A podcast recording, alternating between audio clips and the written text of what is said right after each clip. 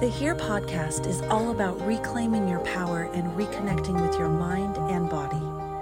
By releasing our stories and the power they have had over our lives, and creating a compassionate and supportive community, we can bring love, understanding, awareness, and healing to ourselves and to all who need it most. Join me in saying, Enough is enough. I own my power. I am ready for the next chapter of my life, and it will be the most amazing one yet.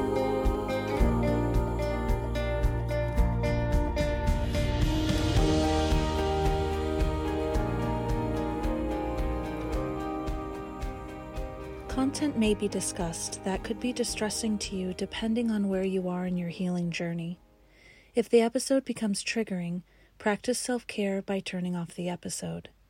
If you need to talk to someone, you can always contact your local crisis center or RAINN's national hotline via chat on their website at rainn.org or by calling 1 800 656 HOPE. All the links are provided in the show notes.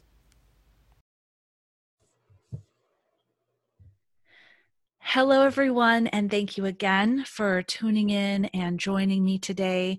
Uh, today, I have a very special guest I was very excited to speak to.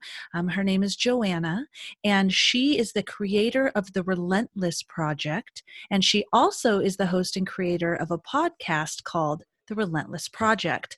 And her whole project and podcast deals with life beyond child sexual abuse and CPTSD.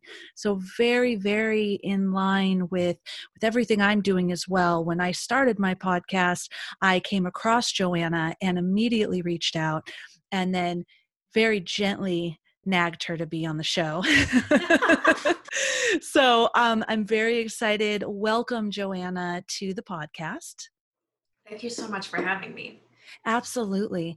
So, starting off, I would love to hear your story, how you would like to tell it, and then find out all about how that um, shaped you to be what you're doing today and what you're giving back to this community and your audience. So, if you could tell us a little bit about your story, I would love to hear it. Sure, absolutely. Um, you're gonna have to forgive me. It's it's still a challenge to to share my story just because as soon as I started my project, I hadn't realized um, that I hadn't even I hadn't even told the story to myself from beginning to end. Yeah. And so when you spoke to me and you messaged me, I was excited. Um, but then I had realized, oh my gosh, I have not told myself the story yet. Um, I had known, I've always known what has happened um, deep inside myself, but the actual, um, the actual telling myself what had happened and the realization of what has what what I really what I what I went through um, hasn't really come into full. Uh, I haven't actually stepped back and looked at the full picture yet, and so um, there was a lot of personal work I had to do um, with that, um, and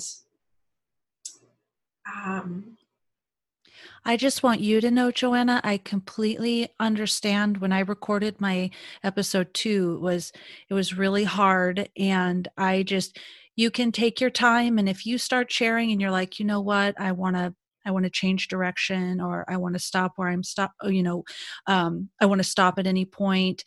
It's totally your time and your story to tell and please don't worry about any of that I appreciate that. Thank you. Absolutely. Um, I I think I'll start with um, the the big picture. I think that'll probably be easier for me. Um, ooh, I have not said this out loud in my own words before. so sorry. No, don't. Please don't be sorry. I'm so honored that you're even taking this time to talk to me about it and trusting me to tell your story um, definitely take all the time you need and yeah. Ooh, okay. It's interesting um, the story kind of the story is when i think about what had happened i think about it in pieces. And um, actually when i listen to your when i listen to your story i I remember you saying something like you remember pieces of it, very specific pieces, and um, that's kind of where I'm at now. And I'm sorry, Felicia.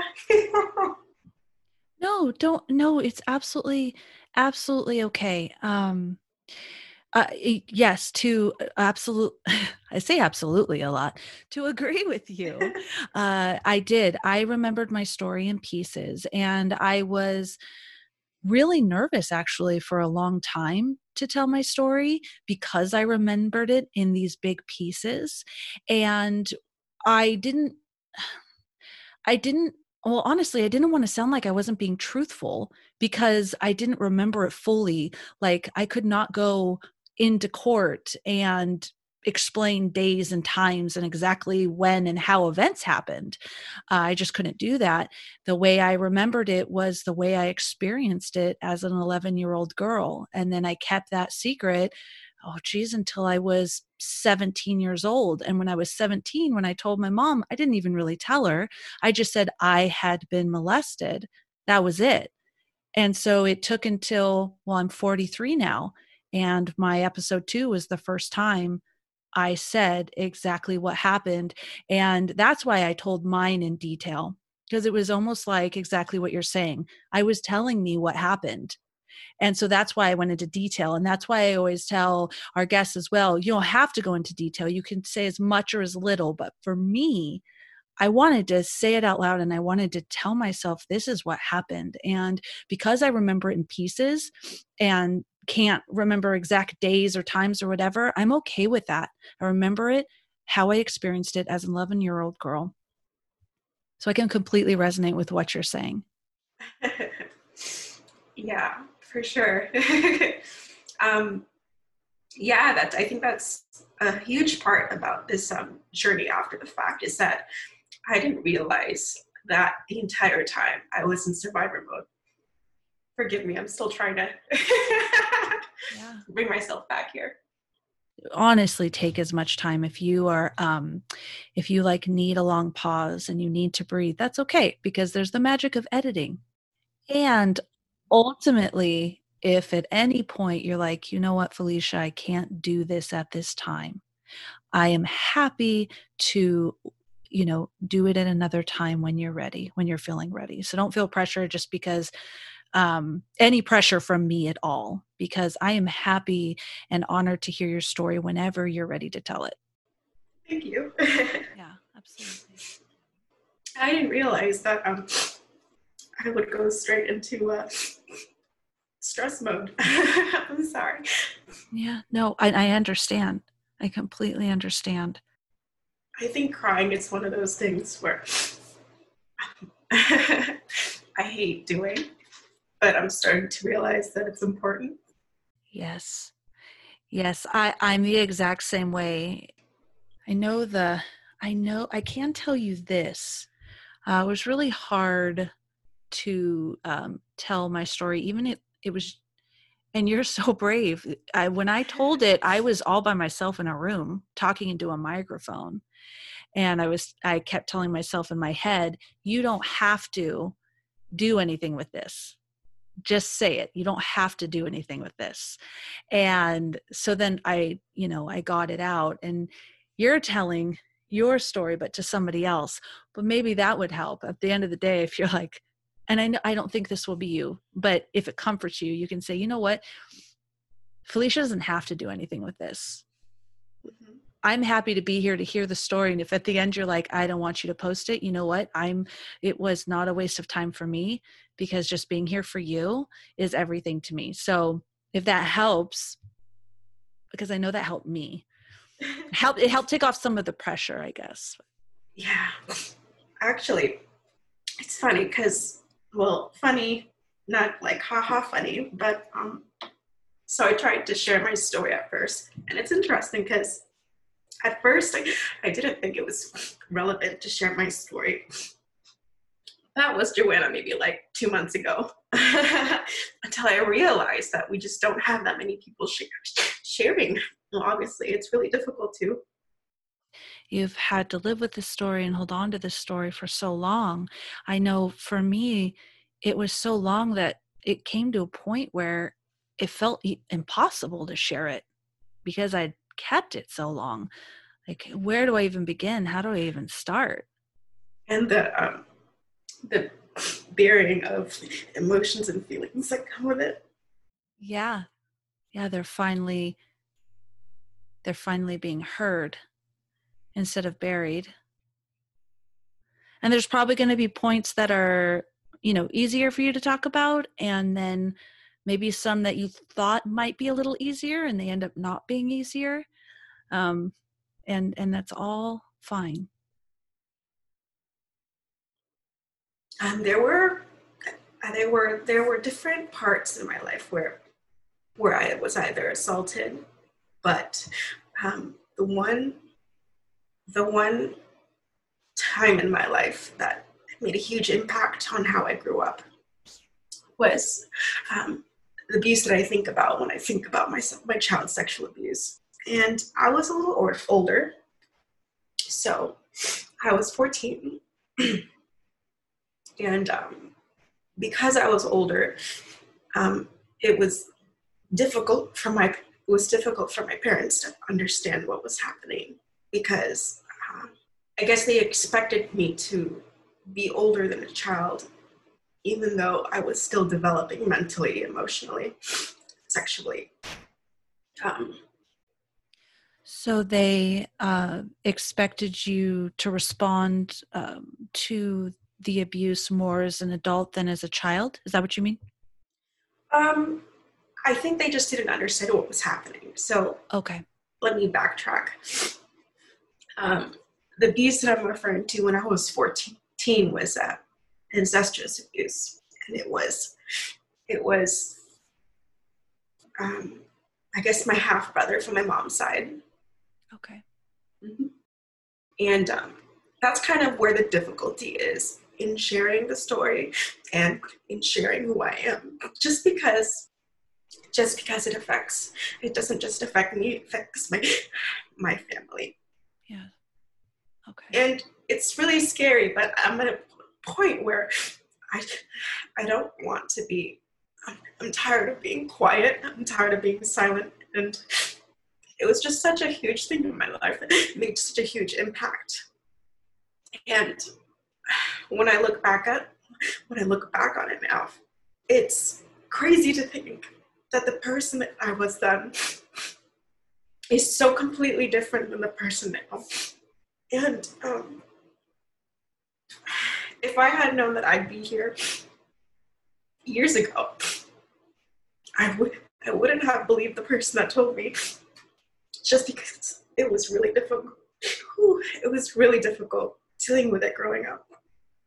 If you can, if you feel comfortable to, you um, we can talk a little bit about that person that was growing up and and how um, how that that pain uh, manifested in your life. But if you would like to tell me more about what happened as well, that's fine too. We can. I just want to have a conversation and just want to be very respectful for to um, you and exactly you know how how and what you want to share about your story. Oh, no, thank you. I appreciate that. And uh, feel free to ask me any clarifying questions because my head gets a little jumbled when okay. I think about it. All right, will do. I might be like at point C, and you're like, oh, "What happened to point A?" I will. Um. Okay. So, I was 14 when the. I was actually. It happened multiple times in my childhood. So, he didn't grow up with my family. So he had, he had come in um, kind of when he was 14 from the Philippines, just because of how papers work and um, him needing to finish school in the Philippines. And oh, my mom loved him. She had so much guilt. Had so much guilt for having to leave him behind um, just so that he could grow up and be able to finish school from where he was at. And so I don't remember growing up with him for, I want to say, half of my childhood. So when he came into our lives, it was different for everybody. But even before he came in, my house was very turbulent. I think looking back on it now, both my mom and my dad um, had problems processing their own emotions. and I think it was just the stress that they had to deal with every day. It was, it constantly had to be my sister and my my problem and my sister's problem and um, so there was a lot of verbal mental emotional abuse gaslighting um, that existed there before any of these happened. And um, when i was older when i was 12 i don't remember exactly what was happening but i do remember I do remember, um, I do remember him pressuring me to touch him when I was 12. Okay.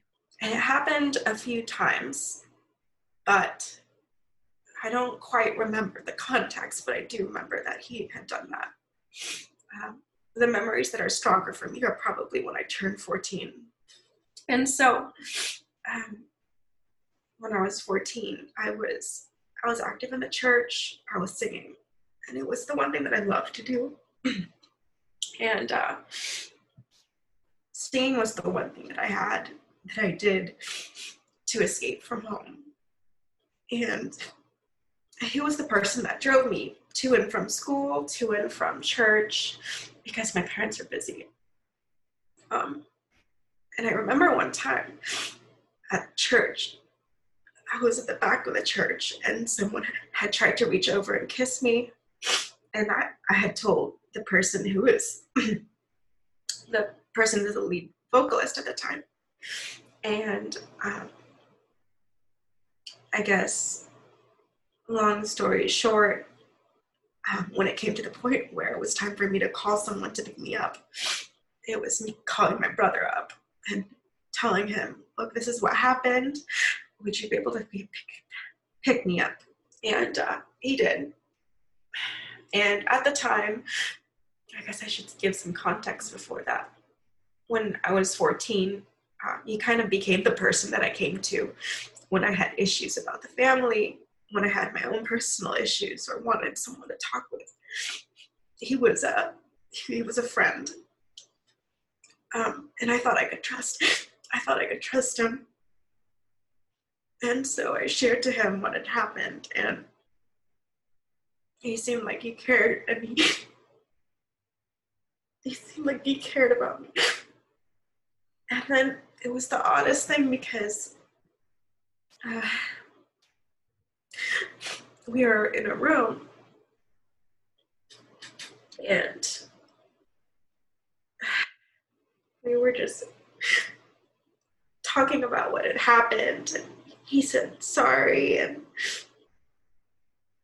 he kissed me and it was very confusing.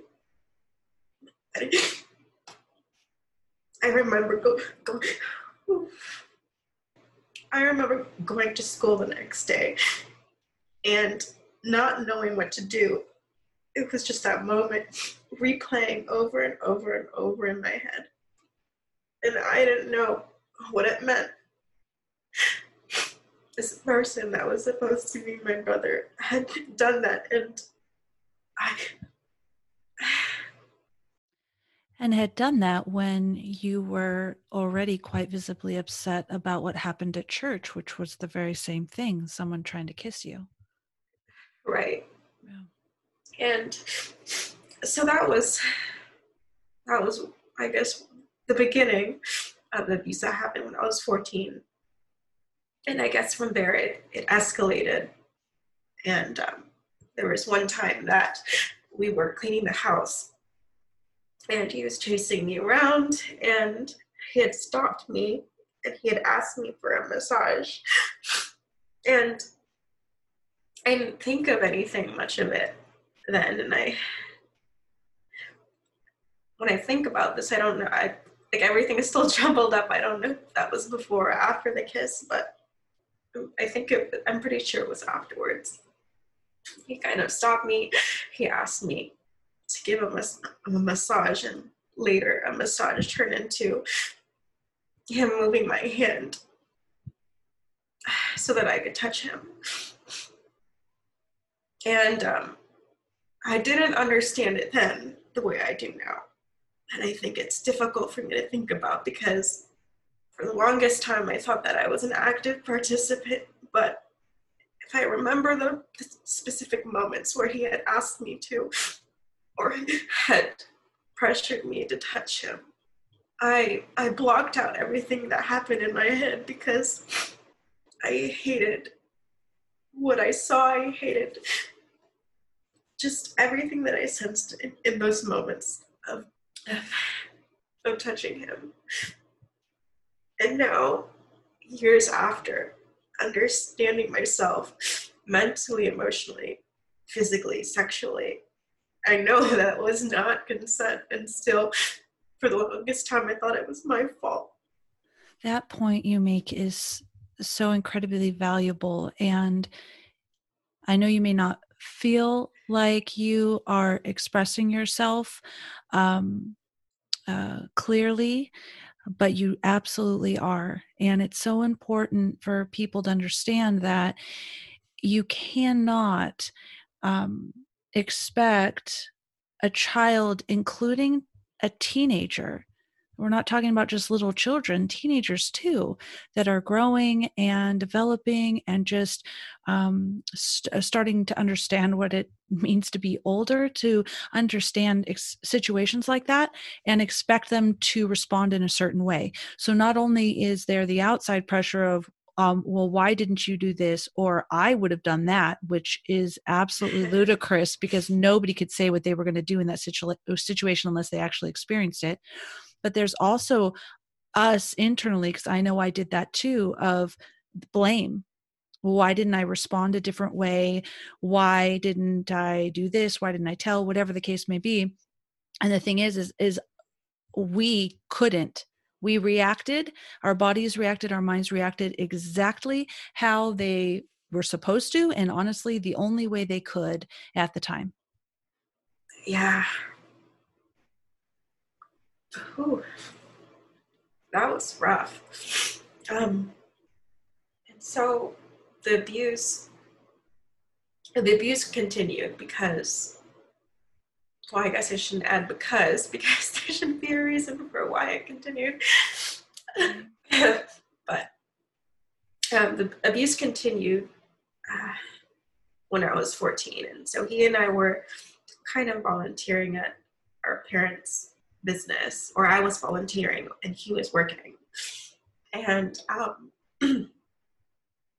there would be moments where there would be a break in between and would be his opportunity to abuse. And it was almost like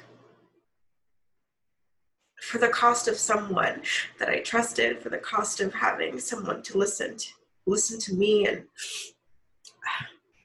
I, I felt like if if I didn't do the things that I did, I would lose a friend that I thought that I needed because I felt so alone in my family and in the situation that we were in because I thought he understood me in a different way. And it was it was a very scary time because all of these things were happening and I didn't understand any of it. But it, I knew it felt wrong and I didn't like what was happening. But at the same time, he was also my friend. And it's taken me a long time to realize that I wasn't my fault. And there was this huge confusion of what a brother is and how he's supposed to be and what was happening. And oh, I remember sleeping two hours a night. It was hard. I barely got any sleep. Woke up at 3 a.m. to wake him up so that we could both do the volunteer work that we were doing. And I remember when I would go to bed, try to go to bed, and almost felt like I was falling into a black pit. And I would hear all of these voices, and they'd be very loud. And there would be so much shame in them. And these terrible nightmares. I would sink into this deep hole and I couldn't wake up. And I had those nightmares for a very long time when abuse was happening. Until one day, uh, or one night, when my, I guess my dad could figure out or sense that something wrong was happening because I, I guess my brother and I seemed too close. And uh, he came one night because we were spending the night at the place that we were volunteering at. And um, I just remember loud knocking, very loud knocking. And um, I remember I just completely dissociated from that moment. I, I dissociated every single time that the abuse happened. Um, but that was the longest time that I've dissociated. And I just remember loud knocking and the scare and being in the same room as my half brother. And he stands up just because it's this was like mid abuse. Stands up, he goes to the sink, he washes his hands, and he tells me to go and answer the door. And all I can think of is, oh my god, my dad is gonna kill me. I was so afraid to tell my family because my parents had already had already had a history of not being able to manage their emotions, and um, I knew that if I had shared any of this with them, I, I, I only imagined the worst happening, the worst happening, um, because the, I, I grew up with them having fights, very strong fights, where my dad would be yelling and my mom would be sharpening a knife because she was so anxious and so tired of having to deal with my dad's mood swings. They're not like that now. it's it was so completely different then and I think that they've changed. They've probably grown tired of having to be that way for such a long time. Yeah. And so the parents that I know now, I love them and I adore them and I care about them. But the parents that I knew then were completely different. They didn't understand how to deal with the stress, the stress of taking care of a family, the stress of dealing with their own emotions, emotions and their own pressures of being Filipino in a very American culture and making sure that their children were the best that they could be. Uh, but anyway, when my dad had walked in, I just remembered dissociating and him yelling. And I remember him hitting my half brother and saying, I will kill you, I will kill you. He walks outside and he calls the police, and I just remember blue, red, and white, and it flashes. And I was so scared. I was so scared I was gonna lose. I was gonna lose everything.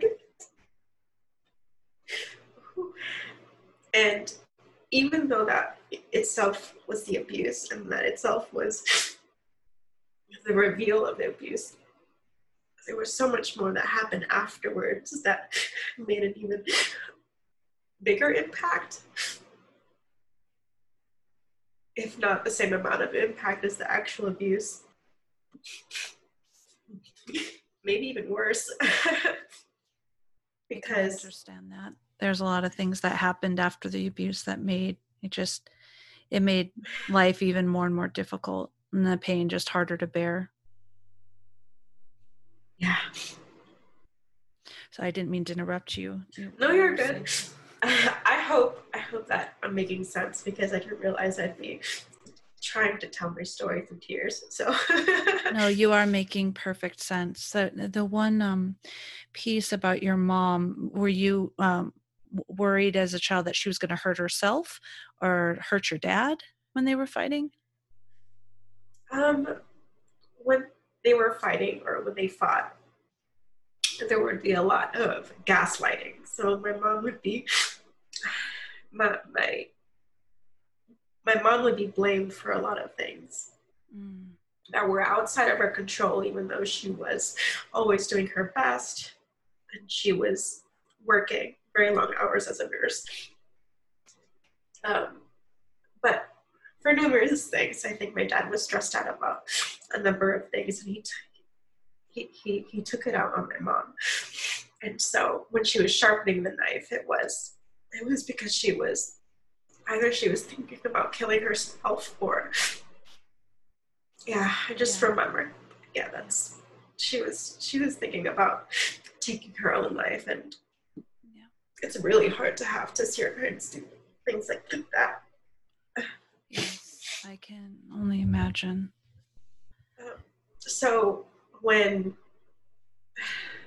when my my dad had discovered the abuse and the cops had came, um, I was just, I was afraid of losing everything. I was afraid of losing my family. I felt like I was going to get disowned and that my parents were going to abandon me. And I remember, I remember getting interviewed um, by the police. So the police came, they arrested my half brother and they took him away. And um, I just remember afraid, sitting down on the bed, afraid because my dad was pacing right and left. And I was already afraid of him because I, I hated having to deal with him when he was upset. Um, but the cops came and the people who interviewed me were men, and I remember sitting down and the recorder wasn't working. and uh, I just remember feeling the urge to tell tell them what had happened because I was so tired of having to hold this huge secret inside myself. I was almost relieved that they were there yeah. because I had decided, I had decided before that that I was going to that I wasn't going to tell anyone what had happened to me because there was so much shame attached to the abuse. Yeah. And so they interviewed me. I, I told them everything that had happened. I gave them my personal journal because I wrote down everything that had happened when it did. And oh, I remember, and this is going to be a jumble too, I remember before he left the room, before my brother left the room, he looked at me, I guess, and I, I could barely process what was going on at the time. He had told me, it's, it's my fault it's my fault and tell the truth. Oh, wow. And I didn't understand any of the things he was saying because uh, even before that, I remember you could have, he and I would have, my brother and I would have conversations about um, online predators and how I guess, at the school he was at, I guess they had to write some kind of agreement or an oath about not harming someone sexually. And he was just talking out loud about how he and his friends were thinking about, I don't know, hunting these predators down just because of how, just because of how awful it was to hear about it he was telling me that. And so remembering that and then taking me taking me to that point where he looked at me and told me and told me it's my fault and tell the truth. I was so I was confused. I was so confused. I didn't know what was going on because he was in one at one hand in one hand he was a friend I trusted and in the other hand he was this person person that made me do things that, that I hated doing. He says that he leaves. I can tell that I, I know that I was extremely dissociated because my mom my mom came in and I remember bawling like a baby. I think she came in after my interview. She had told me that um, I guess my brother needed shoes or something, and I did not remember him coming back in for shoes. But at the time, my mom came, my aunt came, and my aunt and my mom are both really good friends. And so they both came and they emotionally supported me right immediately after the fact. My dad was mad. He was he was mad at me. He was mad at my brother. And I don't remember what he was saying at the time. I, I think I tried so hard to shut it out because I was so afraid of what he would say. So I don't remember what he said, but I do remember that I felt very afraid around my dad. So he left the room, and I remember telling my story to my mom and my aunt, and it wasn't the whole story. I just, I think I was just a mess. I think about it, I don't know if I told them the story at all. I think I was just crying. And the weeks after that were really difficult because my parents didn't know how to deal with what had happened in the family. And I felt, I felt like, uh, I want to say black sheep, but that doesn't, that doesn't, I feel like it doesn't really illustrate how I felt. I felt did you feel kind of on the outside while everybody else was dealing with what happened?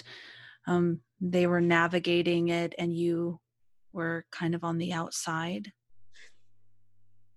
In a sense, yeah. I think I, what I felt in my family, I felt I felt disgusted. I felt I felt like I had done that to my family. And what I remember, I remember very strongly, um, was my dad asking, and he didn't know because he didn't grow up in a family or a time where they knew how to talk about stuff like this. And as far as he knew, I was a willing participant.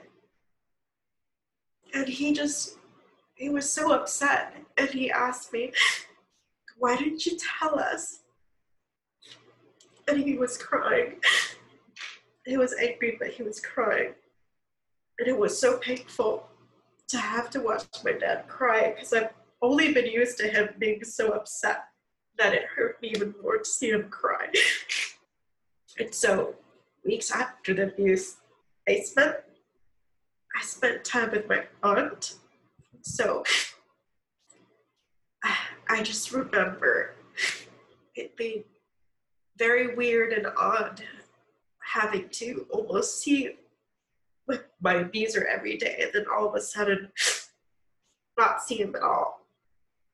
And it was almost like it was so surreal. It was it was also confusing to me.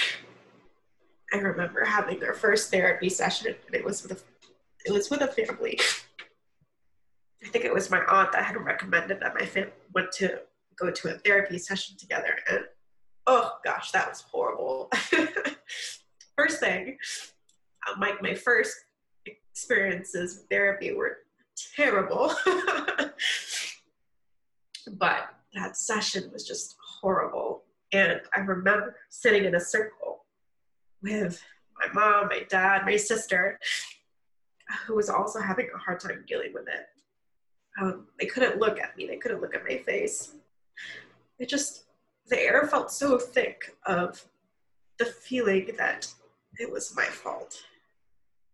And because they couldn't even look at me during that therapy session and because they couldn't look at me after what had happened, let alone really talk with me, I felt I felt so alone and isolated and it just kind of reinforced that feeling of you know, it's my fault. yeah. We sat in a circle and the therapist asked a few things. I guess it was like almost like an apology for what had happened. And I guess he was looking for some input from any of us. I just remember my dad, his lips were super pursed, and and my mom didn't say much because um, my mom growing up has always kind of been the person that um, reflects what he does. And so if he doesn't say anything, she doesn't say anything. And uh, therapy was one of those things that had a huge stigma in my family, a very huge negative stigma. It was, it's almost like if you went to therapy, it was something really bad. Yeah. That you're going to therapy, you're mentally unstable, these images that people have in their mind of, you know, I don't know, uh, insane asylums and things like that. Right. And I think I, I think they struggle themselves because uh, I guess as parents they they felt that they did something wrong and there was a lot of guilt that they had to deal with. But also a lot of anger and confusion. And uh, so that therapy session didn't go so well because no one had said anything and it was so uncomfortable. And I just felt even more alone after that because not even the therapist could could convince them to say anything. I remember spending the night at um, either my aunt's house or my good friend's house, and my dad would call through the phone, and he would he would he'd be really inconsistent about what he told me. One day he could be really angry at me and ask me why I had done that and that I should have told them and really hurtful things. On the other hand, or and, and sometimes he would call me like that one moment that I was either at my friend's or my aunt's and he was crying and he apologized and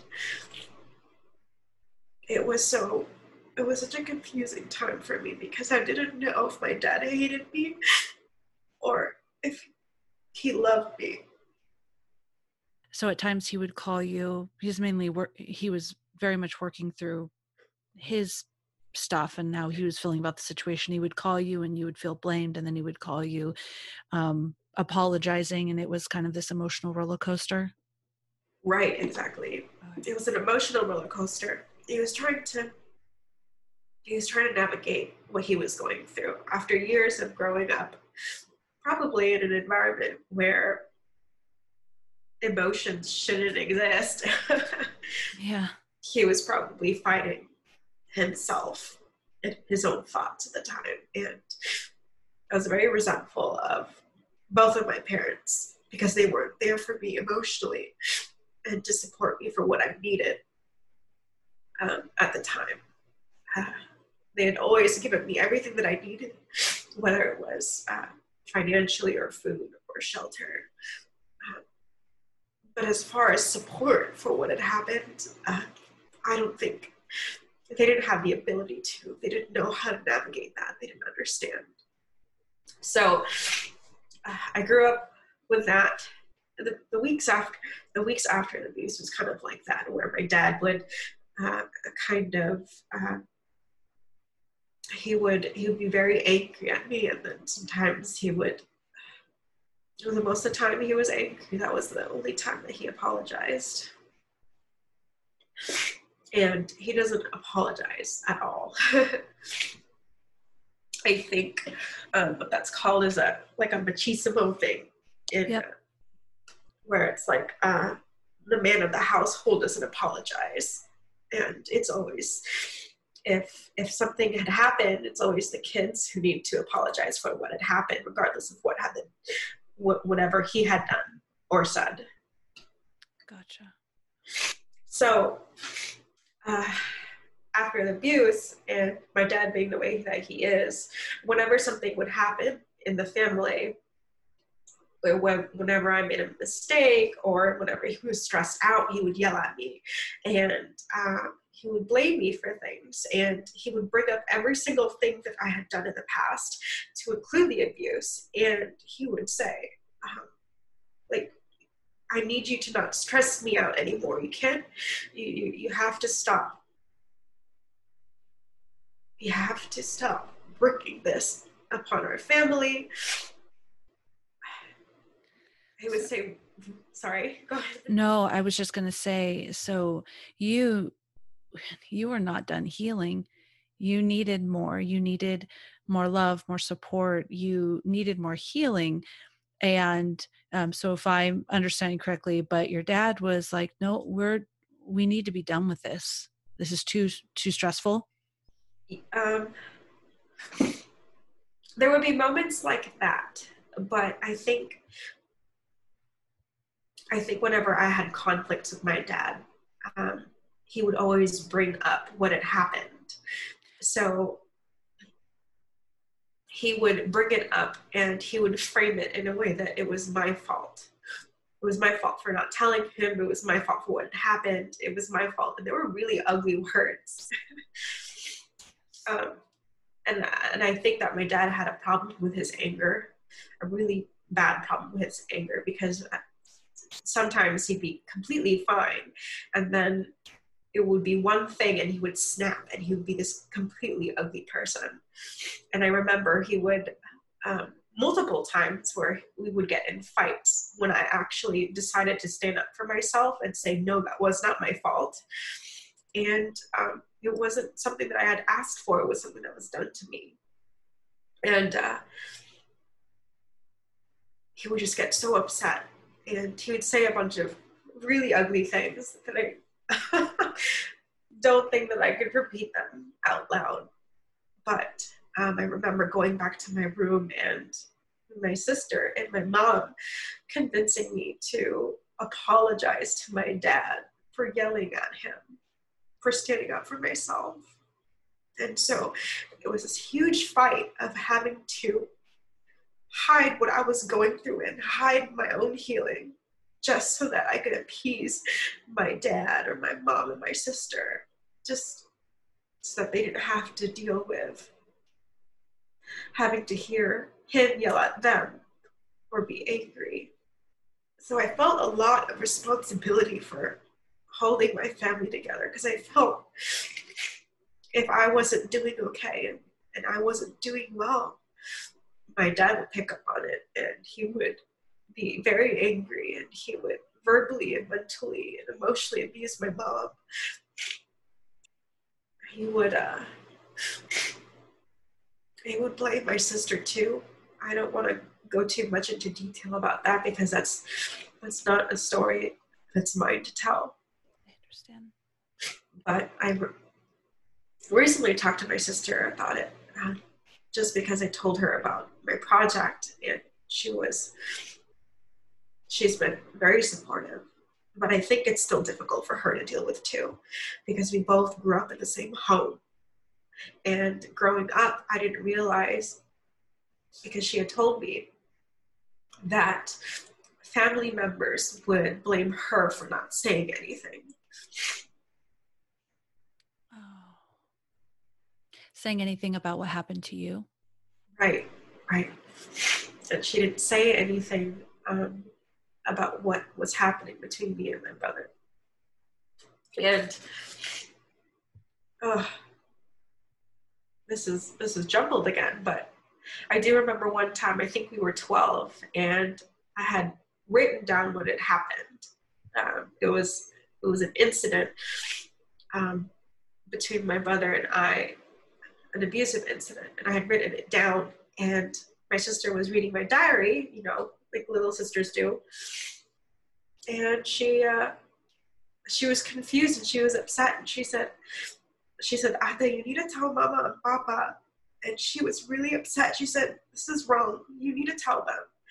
And I was so afraid. And I begged her not to tell them because I didn't know how I didn't know how I would deal with my parents if they had known, if they knew what had happened.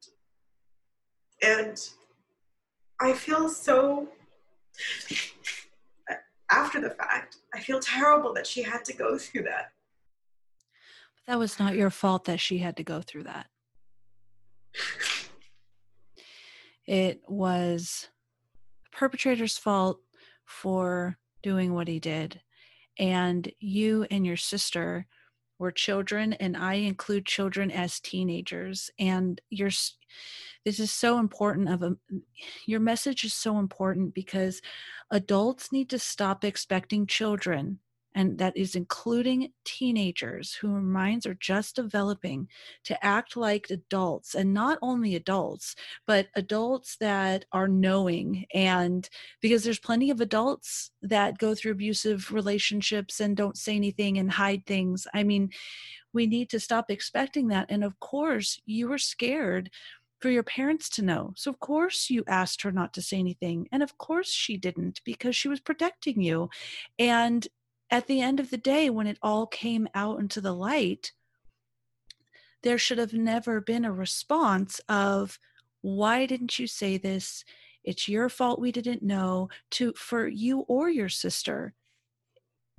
If there are parents listening to this story, the response has to be of love and compassion and understanding that of why you guys did not why your child did not tell why secrets were kept because you're you're kids. Right right. And um, i think that was probably one of the hardest parts of everything. One of them is you know feeling like the relationship between myself and my dad has changed. I'm feeling like uh, like an, I was an outsider in the family. Um, but also one of the most difficult parts was probably having this huge fallout with my sister because she was dealing with my parents and their response to that. And she herself didn't understand what was going on. Because no one talks to kids about stuff like this. No one we get sexual education but no one no one ever talked to us about you know the warning signs of or what can happen or what abuse looks like or what does what is good touch and what is bad touch. We didn't have any of those things.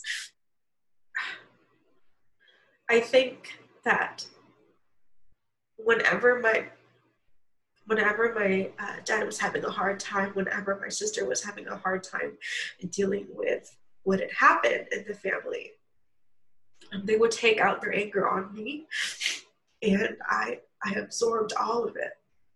I didn't know what to do. I felt like it was my fault and that i had i had caused this huge problem in my family.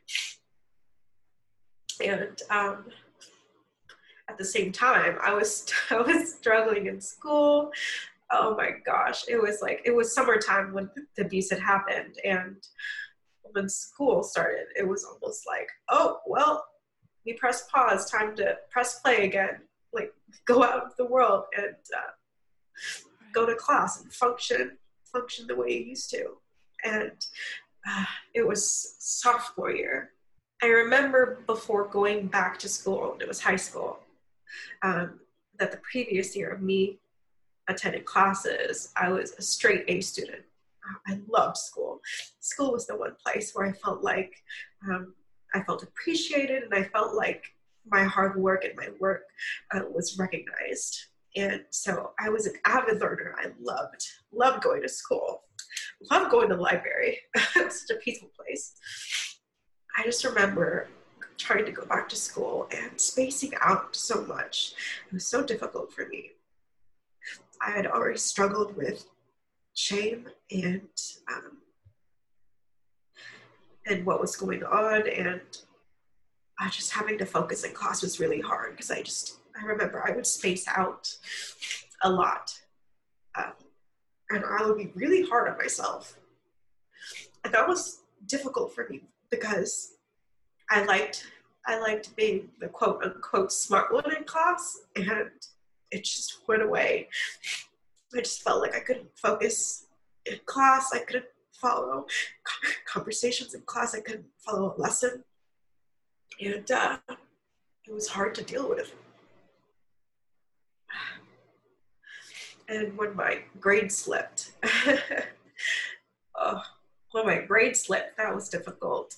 It was difficult dealing with that at home because um, I think that there's this stereotype that Asian American parents are really strict with their children about getting good grades because there's a there's there's a historical explanation for that because um, the the only way that they could make sure that their kids did well in this country and stayed here was if they if their kids have good grades.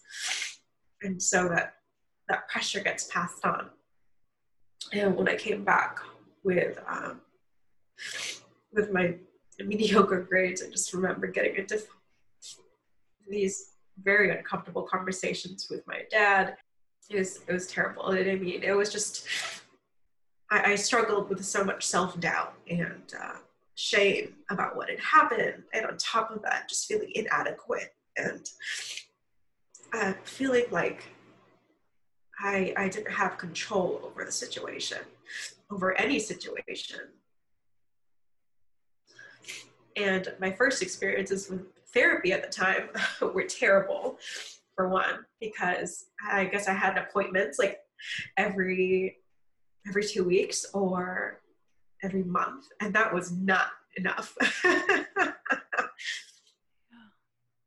and I do remember one therapy session where I sat down with my therapist at the time, and she asked me as a I guess a 14 or 15 year old, she asked me, how can I help you? You have to tell me how I can help you. And I'm like, I don't fucking know, lady. Like, I'm still trying to, I'm still trying to figure out my own life. Like, I thought I was supposed to come here and get advice from you. Like, I couldn't navigate anything, and she was asking me to tell her what I needed, and I had no idea what I needed. Yeah, how could you?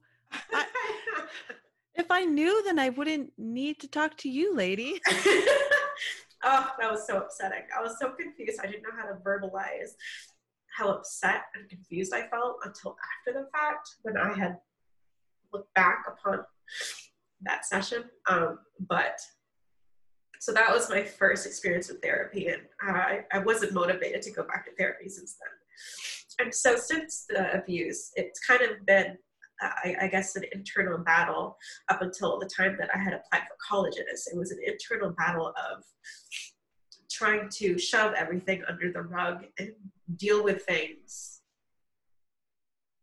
I guess, later because because I, I couldn't, I didn't have the capacity to to process what had what had happened. Um, I was constantly in survival mode, and I, I I had no idea that I was until until now that I was constantly in stress mode every time I went home, every time that I dealt with my parents, every time I dealt with my family. I was constantly having to steel myself and my emotions and having to guard myself for um, the next potential fight that I had with my dad. And on top of that, uh, um, my mom was diagnosed with cancer immediately after sometime after the abuse.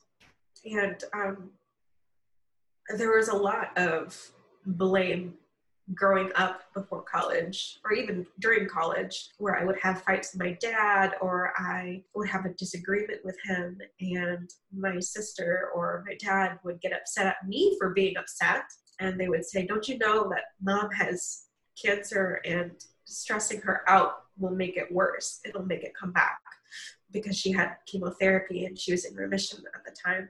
And when I say at the time, I'm, I'm referring to uh, like later on in high school. and so navigating all of that was very difficult because um, I I didn't have the opportunity to really understand how to process my own emotions, how to process what had happened, how to process trauma, um, and all, all up until turning 20, I had felt that it was my fault, and I, I guess I completely missed out this part. Um, when I was uh, when I was abused by my brother at 14, he he was 20. Okay. Okay. Um, and so before I had turned 20, I was convinced that it was my fault, that it was my own doing, and that I was an active participant. Um, and there was a lot of confusion about what had happened. And so I just I didn't deal with it because I had already I was already dealing with a very stressful home environment. And so when it came to the time to apply to colleges, it was my opportunity to leave the environment that I was in. It was my opportunity to uh, start a new life for myself. And so I have very fond memories of college. Um, but I, I, had to choose the college that was affordable for my parents because they had offered um, they had agreed and and and, and so kindly you know helped financed they were so kind to finance my college education because it was it was something that they um, understood as a cultural norm that if if if they paid for um, us to go to college that uh, we would take care of them when we grew up i guess that's I, I guess that's the probably the reason why in, in my dad's head but my mom my mom just wanted us to have a good education and that's what she wanted to offer for the both of us was um, to, to be able to give that to us if that makes sense yes. Um, and so um, when i had applied for colleges and i was accepted to two uh, i was accepted to the one college and i guess uh, the one college that my brother was going to. And now that I bring that up, I completely forgot to mention that my brother was arrested and he was on trial, and um, my my aunt and my mom would give me snippets of the updates of his of his trial. And this was immediately following the abuse. So i was taking high school classes and um, uh, my my aunt and my mom would give me snippets and updates of what was happening with his case. And so eventually it got to the point where he was sentenced. So he was going to go to either jail or prison. I don't remember which but um, he was bailed out he was bailed out and so um, he went out into the world and uh, there was a restraining order and um, he went to college and just so happened that the one college that I chose, he happened to be at, and um, I had no idea. Oh my gosh.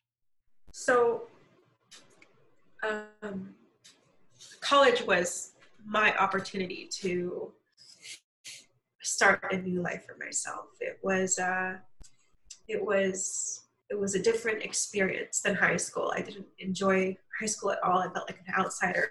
It felt like a new slate for me.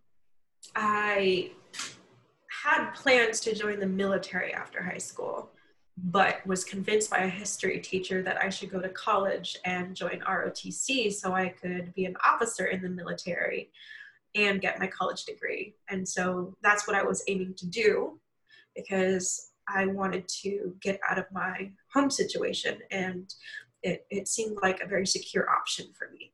So um, when I went into college, I studied aiming to get my nursing degree, but also um, was training for the military. So um, I joined the ROTC program um, at, at, my college, and um, and so I was training to be an officer for for the Air Force, and it was a, a competitive program. So it was um, it wasn't guaranteed that anyone who joined ROTC would would go to the would become a military officer. We would have to fit the bill or make the cut. Um, and there weren't that many girls there at all um, in the program. There, there were not any there were not that many women when i joined um, and the women that were there were probably like I could count them in one hand. There was probably like three or four, but I felt I felt it in my gut that I, that's what I wanted to do, and I needed. It's what I wanted to do to get the financial freedom and to get the the the freedom from from my home that I needed. And so I was very focused in that program, and I was very focused in my classes, I did pretty well. I just remember we were training um, on school grounds, the, um, me and the ROTC program, and we were marching around. And I remember we were marching, and I see him in my periphery, and I just remember freezing. I was sure it was him, even though I couldn't see a good look. I, I didn't. I wasn't able to take a good look, um, but I knew he was there, and um, all the stress responses came in. All of them just kind of came flooding in. I, I felt afraid. I felt vulnerable, um, and I felt lost, and I felt jumbled, and uh, that was hard for me because I was performing so well in ROTC and I was I was recognized in that program um, and I was doing really well in my classes. Um, but whenever when when it got to that point where I, I froze and I had realized, oh my God, I am in the same school as this person. I think it, it disrupted me. It disrupted it, it disrupted me mentally for for a while. Um, and I think that was before I had turned 20. Um, and that had happened. I didn't know what to do about it.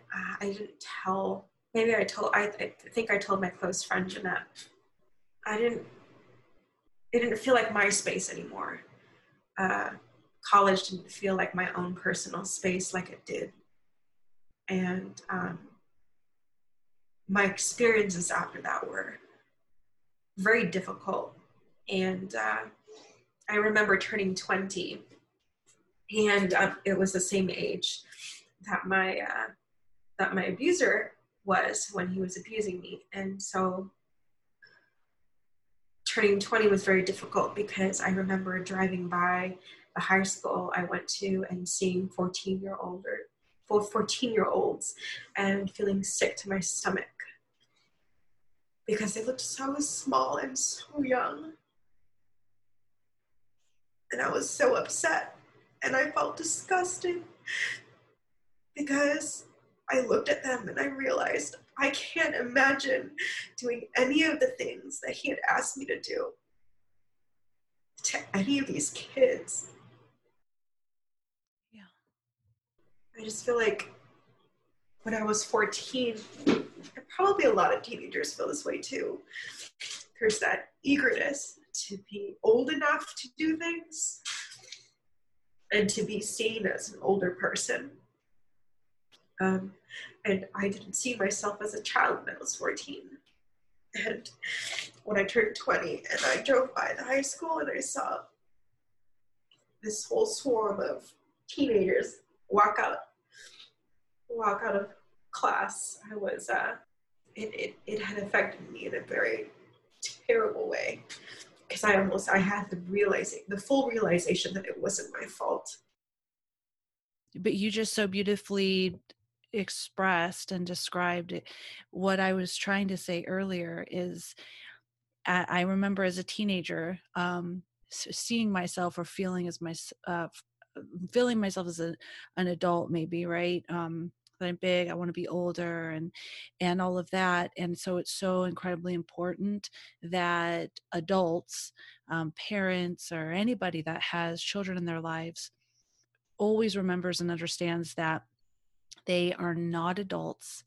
They, even though they want to be thought of as an adult and older, even though they're driving cars, they are kids. Yes. yes.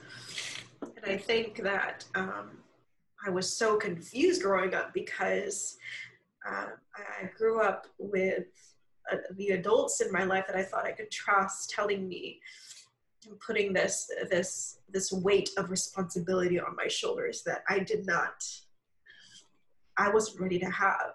I, I didn't understand what consent was at the time. I didn't know, I didn't understand myself at, at all, um, sexually, mentally, emotionally. And so fast forward to turning 20 and seeing these children, I was just, I was upset. And I was with, I was with someone at the time. Uh, it was my boyfriend. And I do remember uh, spending most of my time at his place. I now that I think about it, growing up, um, I spent a lot of time at my friends' places, just uh, spending the night.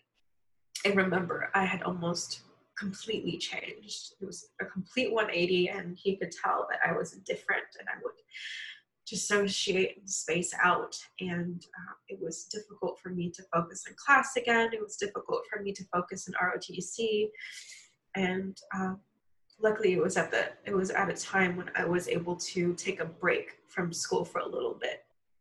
Um, I was also spending the night at my friend at my friend Jeanette's. I love her so much.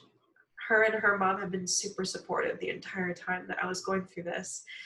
And um, uh, this one portion that I forgot to mention, she was my Jeanette was my closest friend, and um, I I came to her with with with with these with these things after that they had happened. They they had happened when i was 12 or 14 and she wouldn't know uh, what to do with that information.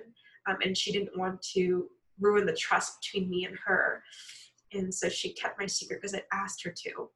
So later uh, when my uh, when the abuse was revealed um, I think I remember my parents dropping me off to um, spend the night at, Jan- at Jeanette's, and we all sat down, and my parents had told her entire family about what had happened and what we dealt with.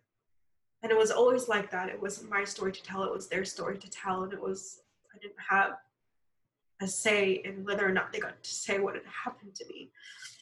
Um, but I do remember, and Jeanette is so kind and so loving, and her mom so amazing as well. They're just super compassionate. I remember, and this was like right after the beast was revealed. This was high school. We sat down and my parents had started talking about what had happened.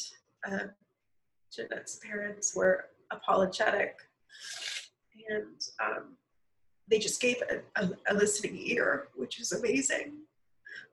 And I remember that her mom had given me something to do. She said, here Nana, take this and start coloring or cutting or something. And I just kept my hands busy and God that meant the world to me because even if it was just asking me to keep my hands busy, it was her, her reaching out and acknowledging that I was there and acknowledging that it was difficult for me at the time to probably process all of it and listen to my parents retell the story. So, fast forward to me being 20 again. I'm jumping all around. Sorry. I'm, I'm, following right along. So, um, when I turned 20, and uh, uh, yes. Did he? Um, did he see you in, at college? I don't. I don't think he. I'm not sure if he. I don't think he did. Oh, so there was no like you didn't like bump into each other and talk or anything like that. No. Okay. And if he did if he did see me, he probably tried to ignore me and head the other way. Um, there was a lot of there was a lot of confusion around that. There's a lot of questions that I was asking myself, and when I had seen them, when I had seen him, it, there were so many things I wanted to ask him because I was still confused about what was going on. But I had saw him on campus, um, and this was before I turned 20. And uh, by the time I turned 20, um, I was going through so much mentally, emotionally that I had taken a break, a little break from school, and um, I, I lived. I was still living in my parents' house where the abuse was happening, where we had, where my brother and I were volunteering.